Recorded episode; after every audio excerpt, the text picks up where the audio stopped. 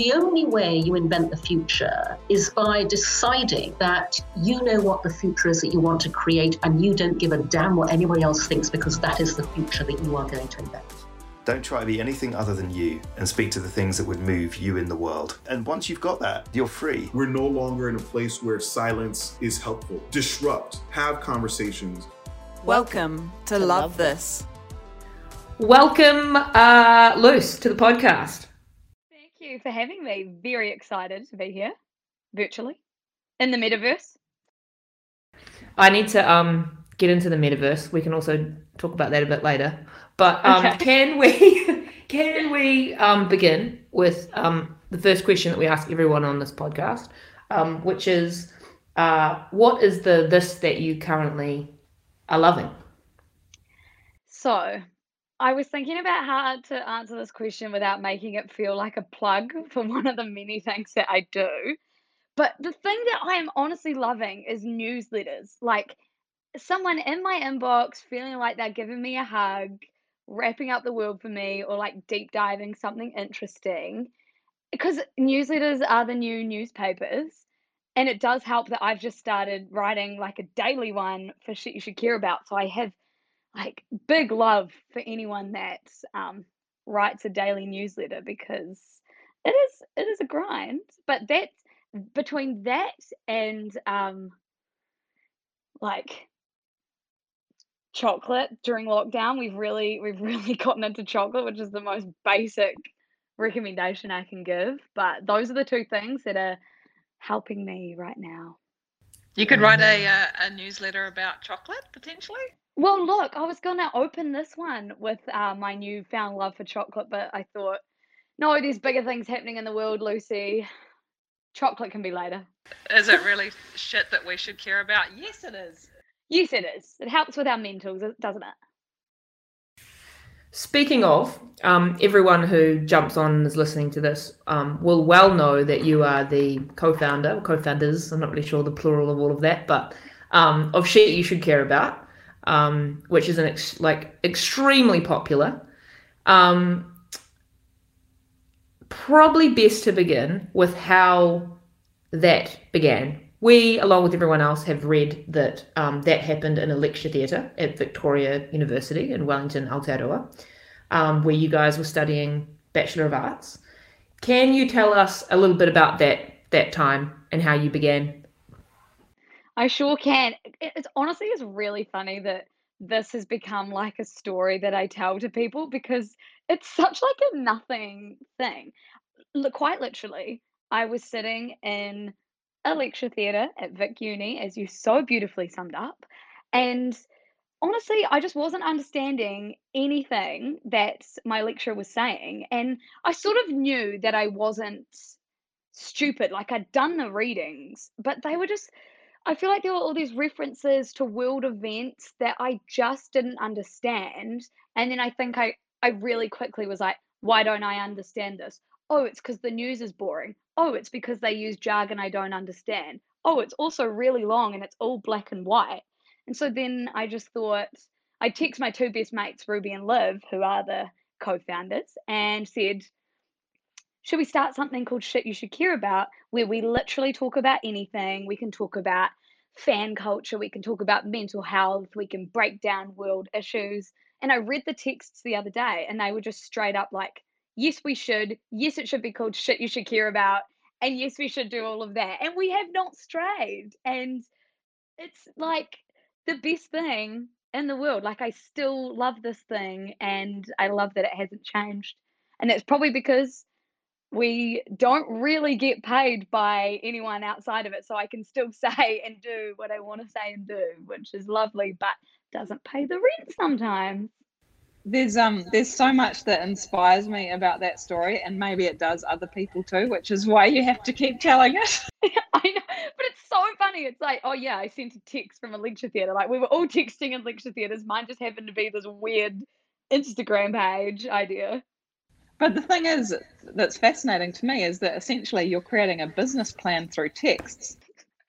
It's so Gen Z. It actually might be the smartest thing to do because you do hear about people who go away and spend two years working on a business plan only to kind of never really get it get it going.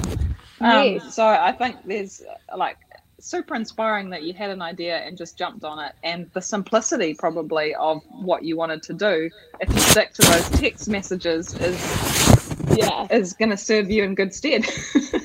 I mean, and it's funny because I think a, a thing that really helped us was that it never was a business. Maybe, maybe like six months ago, we were really like, okay, this can be our jobs, but we never, we just did it because we loved it. And that's the beautiful thing. I still do it because I love it, but now it can be my job. So that's like win, win, win, win.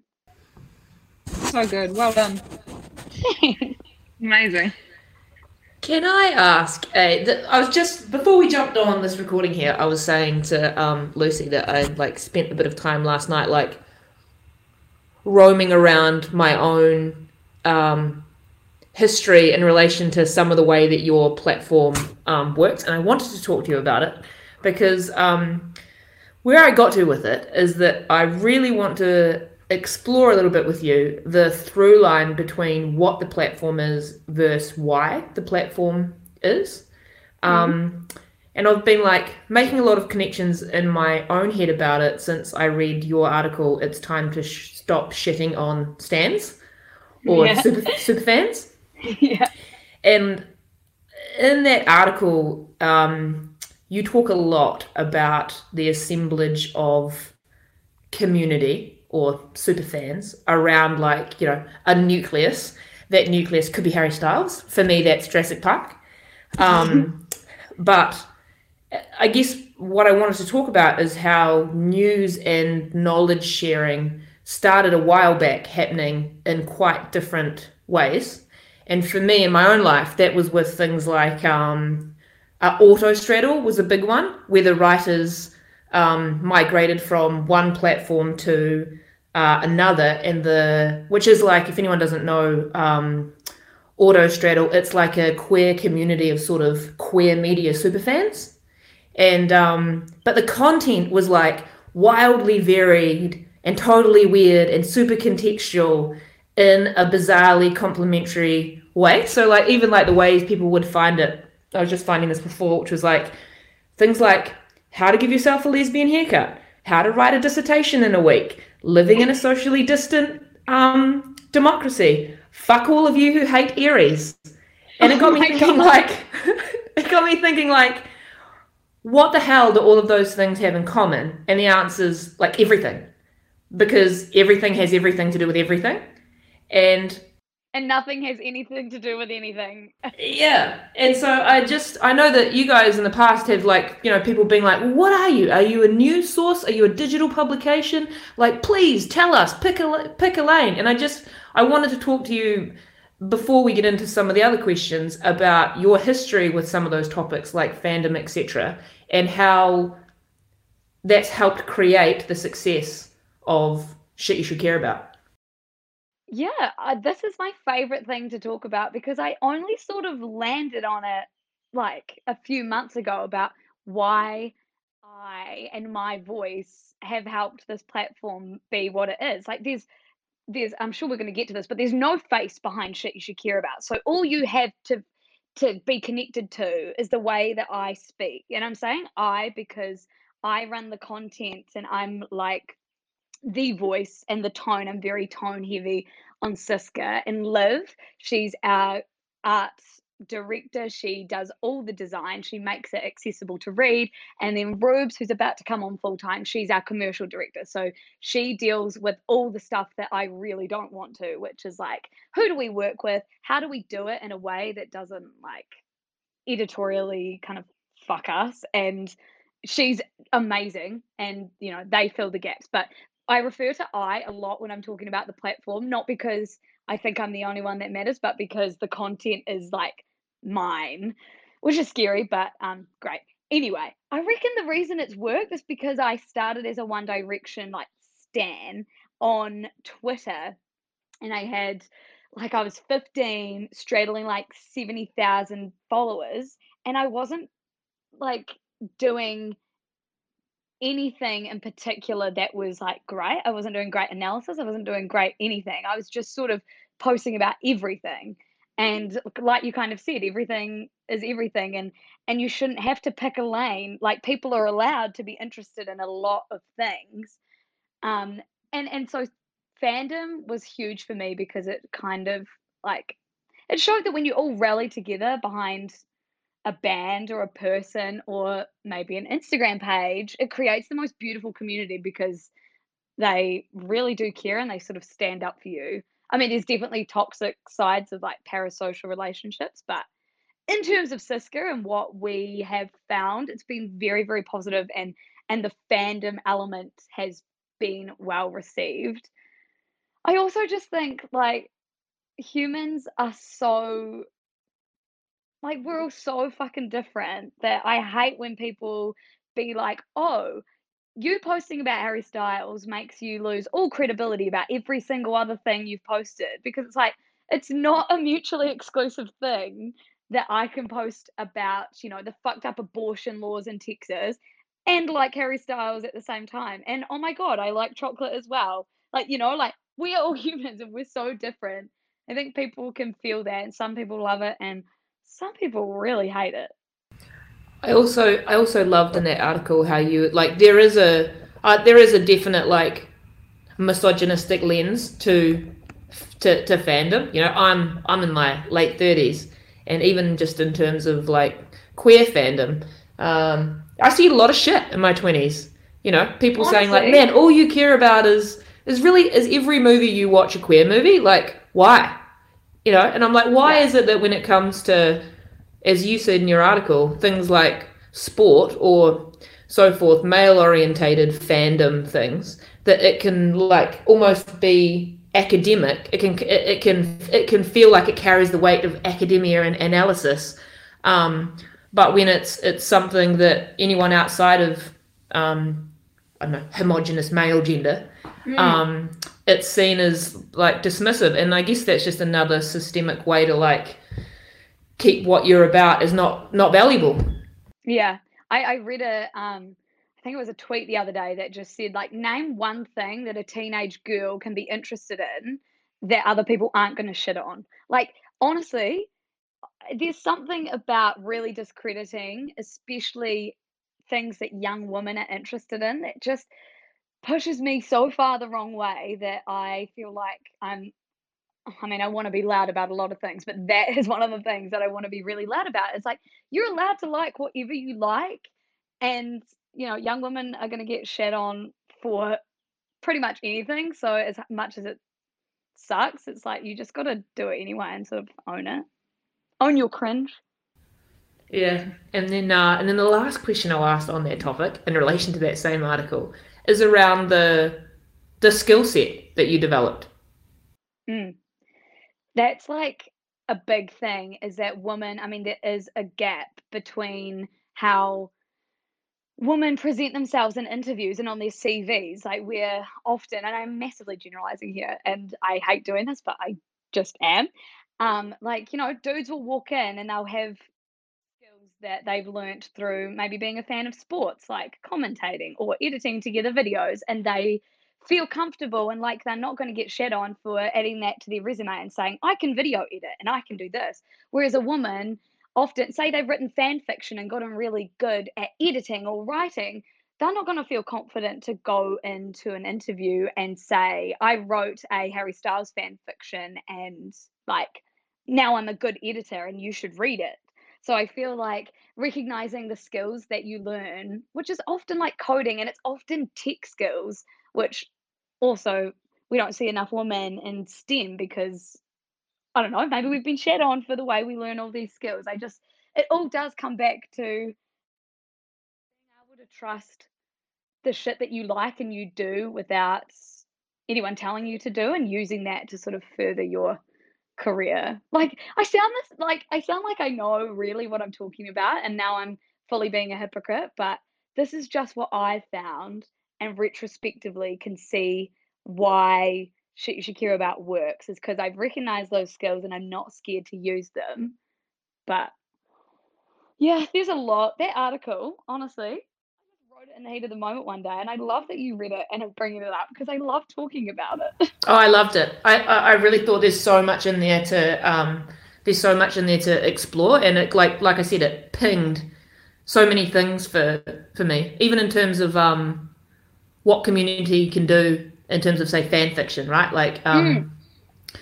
uh, one of my uh, exes was a massive fan fiction writer, and watching the community and the feedback around Skins fan fiction, yeah, um, from all over the world, and then uh, on top of that, I think she one time she even got a um,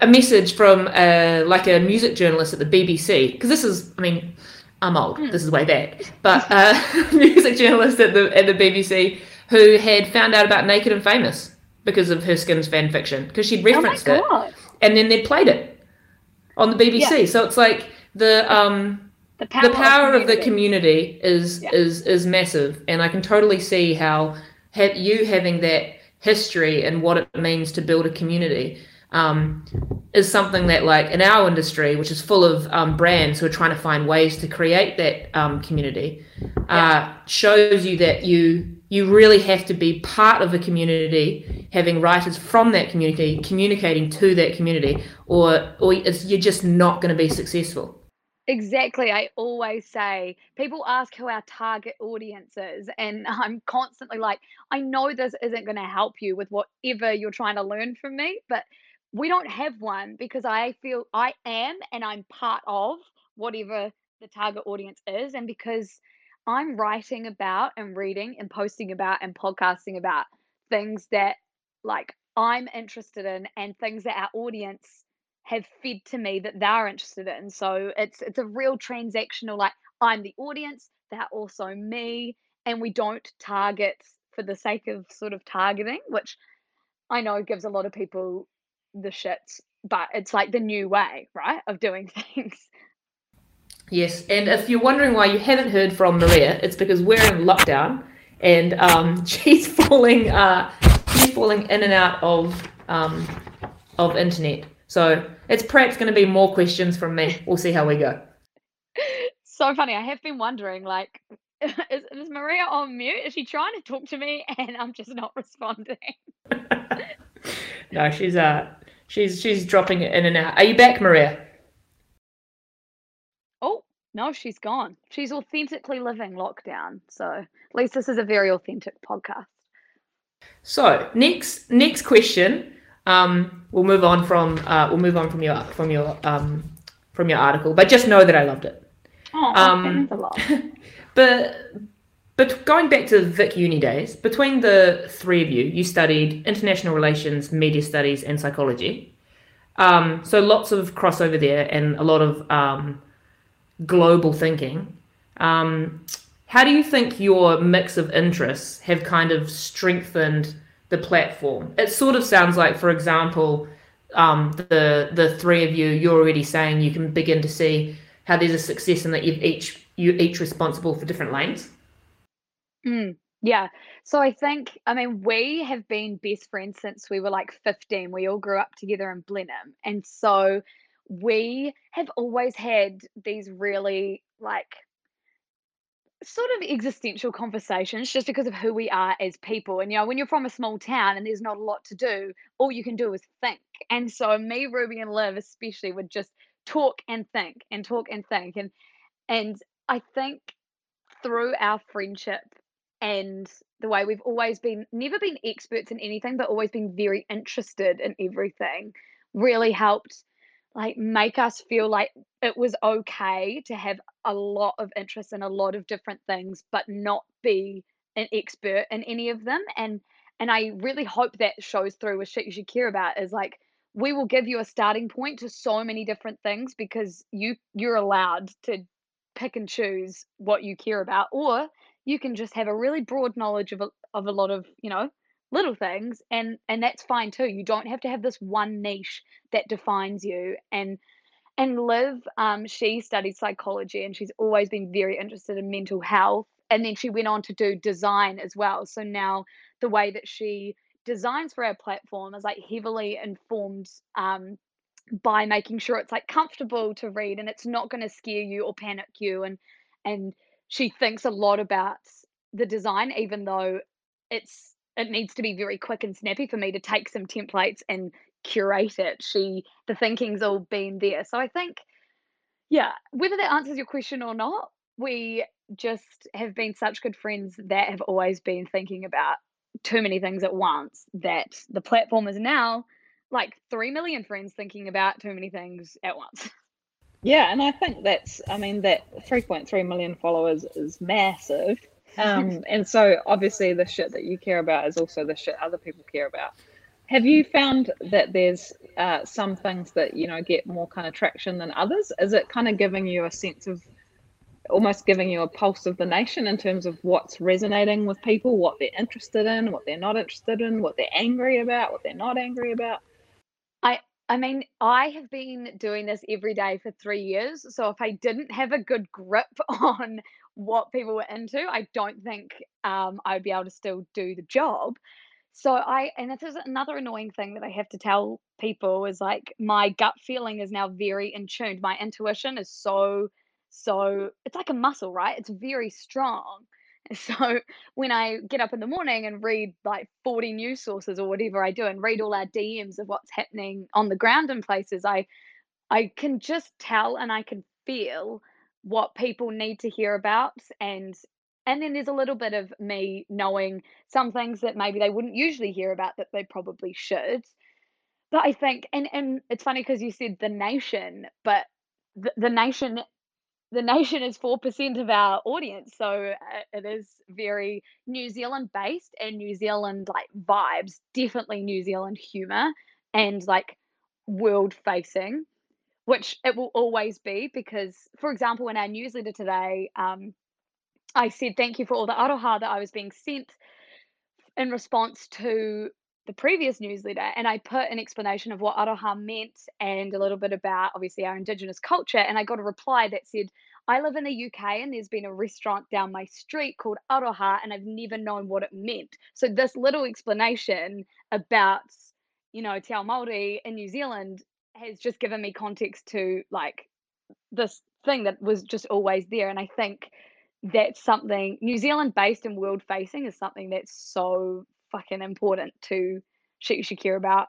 Also because people see New Zealand as as Narnia, whereas it's actually not. We have our own shit going on that the rest of the world has going on. It's just that sometimes people choose not to see it or talk about it. But um yeah, I to answer your question, which again I've probably just talked around, gut feeling and and that transactional like to and fro with the audience really helps to select i mean i'm one person so i can't talk about everything as well so it's like i really have to pick pick and choose what i can handle and what i think all the followers can handle on one given day. Yeah i think you're in an, in an incredible position because i feel like you you would have almost a better sense of what's going on for you know uh, a huge percentage of people really. You'd have a better sense of what matters to those people than mm. than uh, some of the other uh, people that should know what's going on. Oh and it's like it's a responsibility that i take so seriously as well. I can't speak for you know other instagram accounts and and we're not instagram activists either we have access to a lot of activists but that's people like to sort of refer to us as that, but we're not. We're just giving you a starting. And I take it very seriously that social media cannot be the start and finish of your education on a subject. Like me giving you, you know, a maximum of 10 slides about a world conflict is not the start and finish. It's not even beginning to give context. So I'm very, it's interesting. I'm very cynical about social media and I don't have my own social media but I exist so heavily on social media because I want to make there be at least one good place there.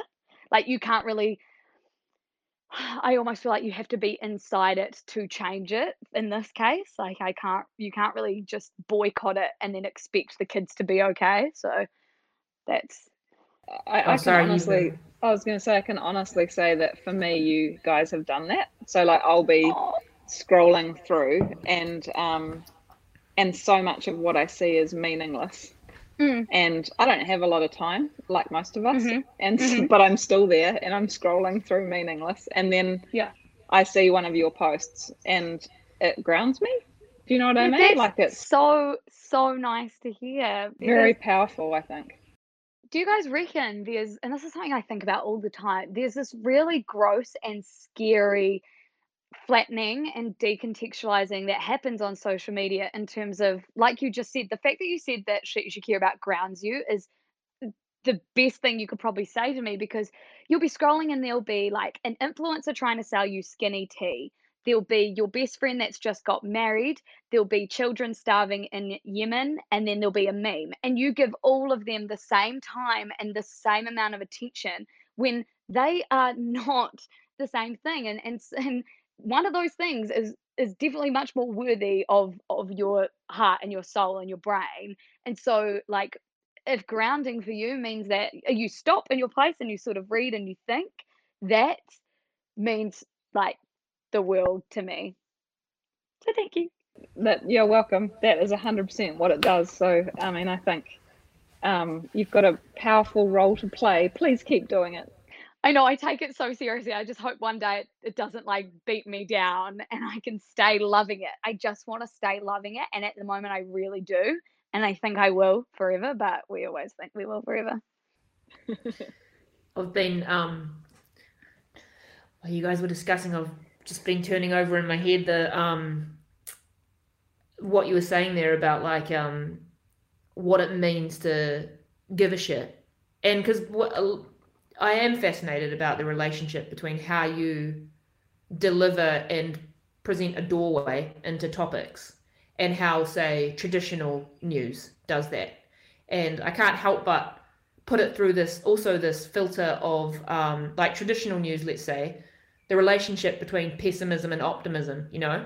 The world is Mm. burning there's something you can do. The relationship as maria sort of states the relationship between um, optimism and action.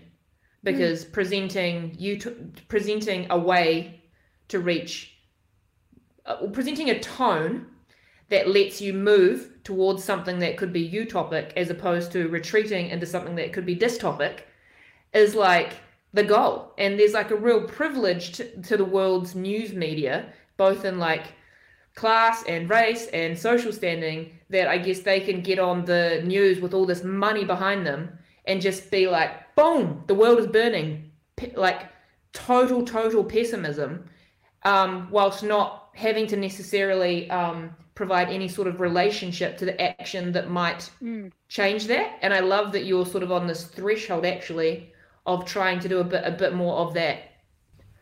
Yeah, there's definitely, I mean, we try to where we can, like, give actionable things that we can do. Sometimes there's literally like nothing, it feels like there's nothing that you can do via Instagram except for learn about it and at least like think about it in the right way. I always feel like it's a bit of an ecosystem, like with us and the traditional news media, because we never want to break the news and we're not interested in spending our time sort of finding the story and like laying out all the facts. Um, we like to break it down and we couldn't do that without like the fucking incredible work of the feet on the ground of the big you know legacy news companies. We we're like the younger cousin that sort of explains it at the dinner table right? Yeah. but but there is something to say in the fact that even when you try like a big news organization to be objective some things a lot of things you you actually can't be objective because you i mean because of who you are as a person for one and your personal history and biases and because the way that young people engage with things or not even young people the way that the people want to like learn about things is by making it feel like you're not being spoken to by a brand you're being spoken to by a person with feelings that is gonna not try and flex their knowledge on you. They're just gonna you know give you what's happening and maybe a little bit of how they feel about it. Or like with SYSCA by nature of what I'm choosing to post you know what I care about. I don't have to outwardly say stripping people of their right to an abortion is bad. You know that's how we feel. And and so i think there's a really interesting conversation about like the future of news and people striving for obje- objectivity, which you obviously in a lot of cases you should, but whether that's actually possible and what's going to actually help make change happen. Don't know. Okay, I don't have the answer. None of us have the answers. That's what makes it all so interesting. We can Yeah. just discuss what the answers might be. Um, Yeah. so now, um, shit you could should care about has um, obviously a number of podcasts. You guys have got the Shit Show, Culture Vulture, and Extremely Online, and a book club. Um, so can you talk a little bit about about those things? I guess one might be more uh, closer to your heart than another, but are you, are you sort of um, starting to build out the platform, obviously through different channels? Yeah. Also, just notice Harry Styles, the weird pose. In case you were just seeing this weird like person on the back of my bedroom, it's Harry Styles. Um, Amazing. Of course. Um, so we have a lot of different things going on at the moment. The book club, unfortunately, even though I'm reading more than I've ever read in my entire life, is um, halted. We still have like we have a Discord server which has like a little book club channel where people put what they're reading in there, but we're not. Uh, we were working with Penguin Books, but there was just other things we had to sort of prioritize. So still want to do it because I love the name shit you should read about and I love reading. So it will come back. But for now, uh, the book club is just read whatever you want, whatever's going to make you feel good during lockdown, I guess. Amazing. My my favorite thing at the moment is the newsletter. Um, but we also, as you said, have podcasts. We've just started Culture Vulture. Well, I say started. We've done eight weeks of Culture Vulture, which was focused on Love Island, which is like our favorite escape. We've loved Love Island since uni when we were trying to avoid doing assignments, I guess. But now it's turned into just like a weekly wrap up of culture, which I love because there's nothing more fun to talk about than culture, whether it's like celebrities or whether it's, I don't know, last week we went into the difference between sampling and interpolation on like records. Like, you know, it's a real mixed Amazing. bag, but so shit you should care about. And then the shit show, I really love because it's a wrap up of world events, which um, is what I do for a job. I mean, all of this is what I do for a job, but the shit shows, I do it with my older brother, which just gives me a lot of joy because we're very different. He's quite serious and very smart, and I'm very like, no, let me just run my mouth on this and let's talk about this, as all the listeners are hearing now.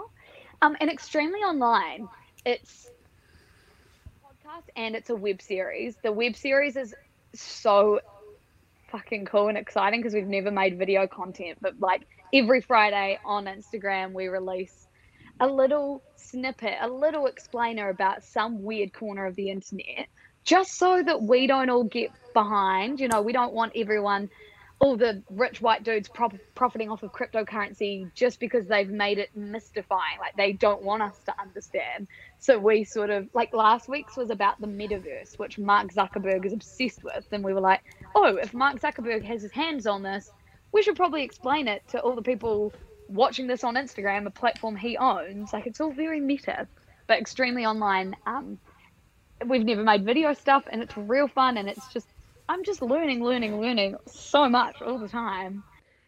Can I ask, since we are an advertising industry podcast, can I ask a little bit about what your relationship is to brands? You know, like as in, what makes you um, love a brand? I don't know if you're still t- 23. It's not great to um, call out ages, etc. Blah blah. But I've been following a lot around, um, uh, especially the entrepreneurial aspects of um, of youth Mm. and, and Gen Z, and it's super exciting. And I, I guess now that we have you like face to face, I'm interested to know like what you think about when you're interacting with a brand. Are you looking for brands that um, are you looking for brands that you know culturally align with you? That obviously that's a lot of conversation about that and um, the advertising industry, or are you looking for founders who are um, like going screw the system? I'm about this entrepreneurial thing, and you're trying to support that. Like, um,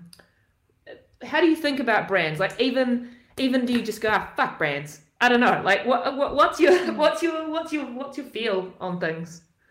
I do, and this is why it's great to have Ruby because I do go fuck brands. Like I am just not really interested unless this is actually how I think about it. We Yeah. are so happy, and I'm so happy to be like a publicist. Like if you've got something great going on, um, or you are putting on a TV series based on a book that I really love, or you know, you've got a, a there's a new artist that we're obsessed with, or whatever. We're happy to work with brands in terms of publicizing this great work, this great thing, this great artist.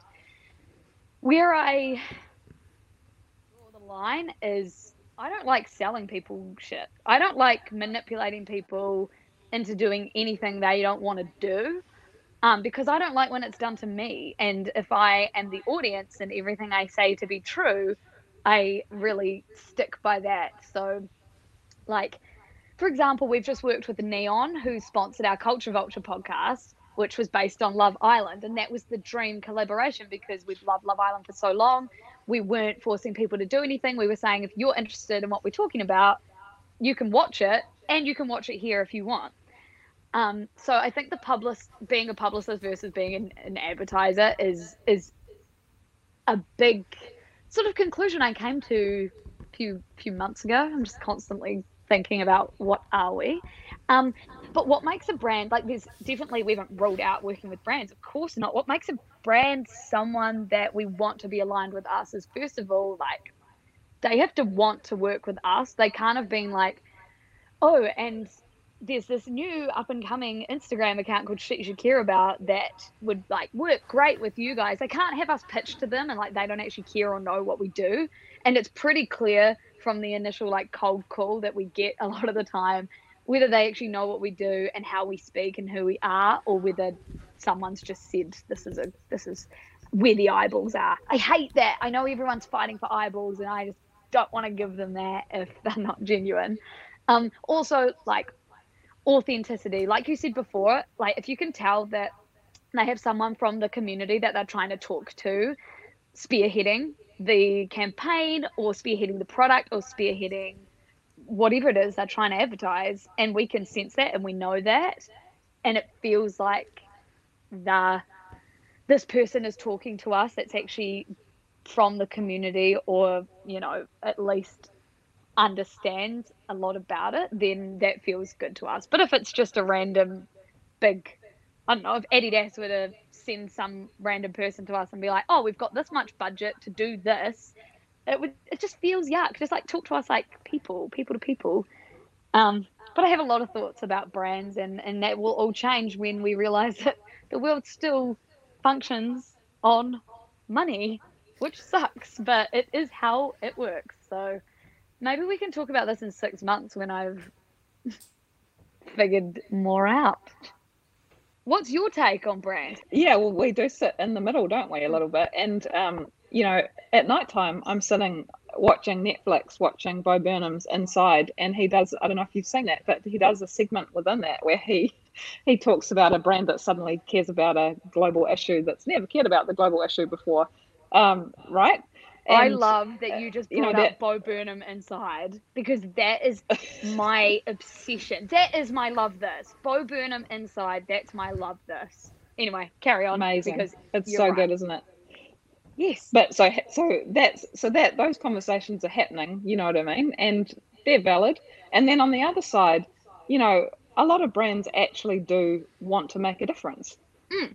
they have great intentions so it's it, i think um it's very difficult to kind of find that middle ground uh, where a brand can genuinely um, makes have a good positive impact on the world, you know, in a in a genuine way, as opposed to looking looking like they're bandwagoning or Mm, profiting from uh, something they shouldn't be profiting from, or connected to something they shouldn't be connected to. I think it's a it's the world has changed. Our world has changed um, from an advertising point of view. So it's been really interesting watching that push and pull happen. yeah, and and I'm like of the firm belief that you have to let people grow. Like, and and this all comes down to obviously cancel culture, and I really hate cancel culture. But I think like when you're talking about brands, and it's like would we rather just stop supporting them and never work with them and never let them do better or would we rather watch them do better in real time and then we all learn from it and i'm big on like if you're doing better in real time because and i think it's because i constantly get things wrong and people in my you know big community let me do better in real time and like make up for something i've said wrong or i didn't quite understand something so i'm very much like i love that about the world we're moving into, even if not everyone is of the same belief that we should let people grow and watch it and learn from it. Um, I think we should. And yeah, yeah but it's a really that, that's a really interesting point, I reckon, because um, I think a lot of brands, for as much as they talk about as being willing to fail, are obviously ter- are obviously terrified, which makes total sense because yeah. you know brands are people and people are culture and livelihoods and family and so of course um, but it's interesting to hear you say that uh, I don't want to put words in your mouth, but that you would rather a brand try and try responsibly and try within co-creation and try in the ways that you should try mm. um, to really have a point of view. Mm. Um, and if they make it 95% out instead of 100, there's space for you to allow them to grow into that rather than to cancel it. You, would you would you prefer they do that as opposed to safe? Well, yeah, I think like if you believe that the world should evolve in a good way, then you probably should allow the world to evolve in a good way. And it's really hard because it's like a lot of these big brands are going to keep making money regardless on whether they try to do better or not because you know maybe they're the cheapest price point maybe like they're the only thing that a lot of people can afford so of course they're going to keep making money so i would rather people try. At least they're a terrible, terrible brand that's done terrible, terrible things, and then like maybe we'd boycott them. But I just don't know. I think we'd rather people try. I'm also not a brand expert, and I've never worked in this world before, so take all of this with a tablespoon of salt. I think if you fall into the quote unquote youth category, you are a brand expert. Hundred percent agree. Consider yourself an expert, I reckon. Okay. I'll take it. Um, so, I mean, a lot of our listeners, you know, uh, to our podcast are kind of tasked with um, making content every day um, and kind of connecting with youth. Uh, obviously, you have a great uh, intuition in terms of understanding what people want to hear and what people need to hear. Are there other ways in which um, we can connect easily connect? Are there things that you lean on, or is it all down to that intuition? Um, my big thing is that I write how I speak.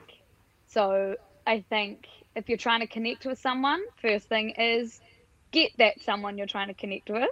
Second thing is get them to write exactly how they speak. And and I don't know if this works for everyone, but it just works for me and she should care about and it helps with that whole making a brand feel like a person rather than like some suits. Um, I have a bit of a question. and I think this is like a good question for all growing um, brands, uh, startups to hear, etc. Can you like remember, like uh, in your in your journey with the success of this, like your biggest high point and your biggest low point? I can remember the biggest low point because it was during the height of the Black Lives Matter movement, the US election, the New Zealand election, and COVID 19, and we'd just hit a million followers, and my like mental health and anxiety was just like rock bottom. Like, because when you, when you, we got 800,000 followers in one month and I was still learning how to communicate properly, especially with Black Lives Matter. It was a big learning curve for shit you should care about in terms of it's not about what three Pakeha Kiwi have to say. Like this is, we have this beautiful access to feet on the ground. Let's use it. Um, and again, our audience lets us learn in real time, and they help us learn. So that was great. But it was that was when the responsibility of the world quite literally felt like it was on my shoulders and and it was really hard because like quote unquote like celebrities started sharing our shit which just gives you this platform that is a real privilege to have, but it's it's really terrifying. So I think for what a lot of people would think is the high point was like the low point for me and Ruby was working on it with me at the time as well. And we were just like, how the fuck have we gone from being able to visualize 200,000 people to having like a million here that, and growing and having constant, like constant trolling, you know, like it's just, it was hard. But then, um, I don't know why that doesn't really get to me anymore. I think because like in real life I'm surrounded by such beautiful people and I could never I could never picture someone sitting behind a keyboard commenting trolly stuff so they don't have a face to me. And then also like uh you know, removing ourselves from the platform has, was the best decision ever because we're not influencers. Don't want to be, you don't want to see my face like selling you fucking waist trainers or whatever it is. So there's a lot of, that we've done to safeguard um, the low points. The high point, the high point is coming on Monday when Ruby, our third co-founder, is coming on full time, and I can't believe this is our job with our best friends, and that's a high point, a soon-to-be high point. So amazing. Yeah, I'm very excited. Well, guys, we've we've we've just hit the 50 minute mark and i feel like that's probably a good a good place to wrap it up but um oh man lucy it's been really inspiring talking to you i would love and maria would too to have you back on the Absolutely. show another Hell another yeah. another time it's been awesome In real life, we can do it. in real life In real totally life. yeah. Um, final question uh, that we also sort of ask everyone, which is, but I might do it a bit differently um, with you, which is what um, what do you what would if anyone is listening who's on your um, platform, who's part of your community, uh, what message do you think you'd leave them with? Oh, there's so many. Don't let people shit on you for being interested in literally anything because you're allowed. Um, two, if you want to start something, my big thing is just like start and just fail real fast. Like, I always think, I read this somewhere. I read this in a book about Pixar, and it was like, if you need to get somewhere, say it's a cafe, and there's two hills, and the cafe is behind one of them, the quickest way to get to the cafe is to go up one of the hills because if it's wrong, you'll see over and then you can turn around and go up the correct one. Or if it's right, then you're halfway there. And then third one, like so hypocritical, but social media is not the be all and end all of education. But Shit You Should Care About is a great place to come if you want a little bit of grounding. And I hope after listening to this, you think you can trust me because you can. Trust. Thank- Beautiful, beautiful way to sum it up. Thank you. Trust. Oh, and thank you guys for having me. It's been a bloody blast.